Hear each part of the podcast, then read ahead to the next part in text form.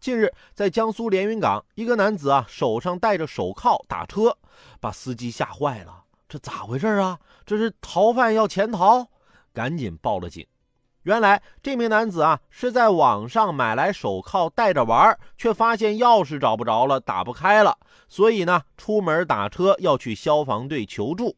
民警帮他打开手铐之后呢，因为该男子涉嫌非法持有警械，对其依法拘留。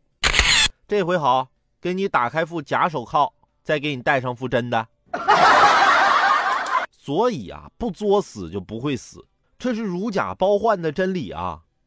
前段时间我在淘宝上买运动鞋，看完之后我就问老板：“老板，你这鞋这么便宜，是真的吗？”老板跟我说：“当然是真的了，如假包换呢，假一赔三。你要是发现我这鞋是假的，我赔你三双。”这我就吃了定心丸了，下单买了一双。几天后啊，我收到邮包了。我一看这邮包有点大呀，打开一看，好嘛，四双假鞋。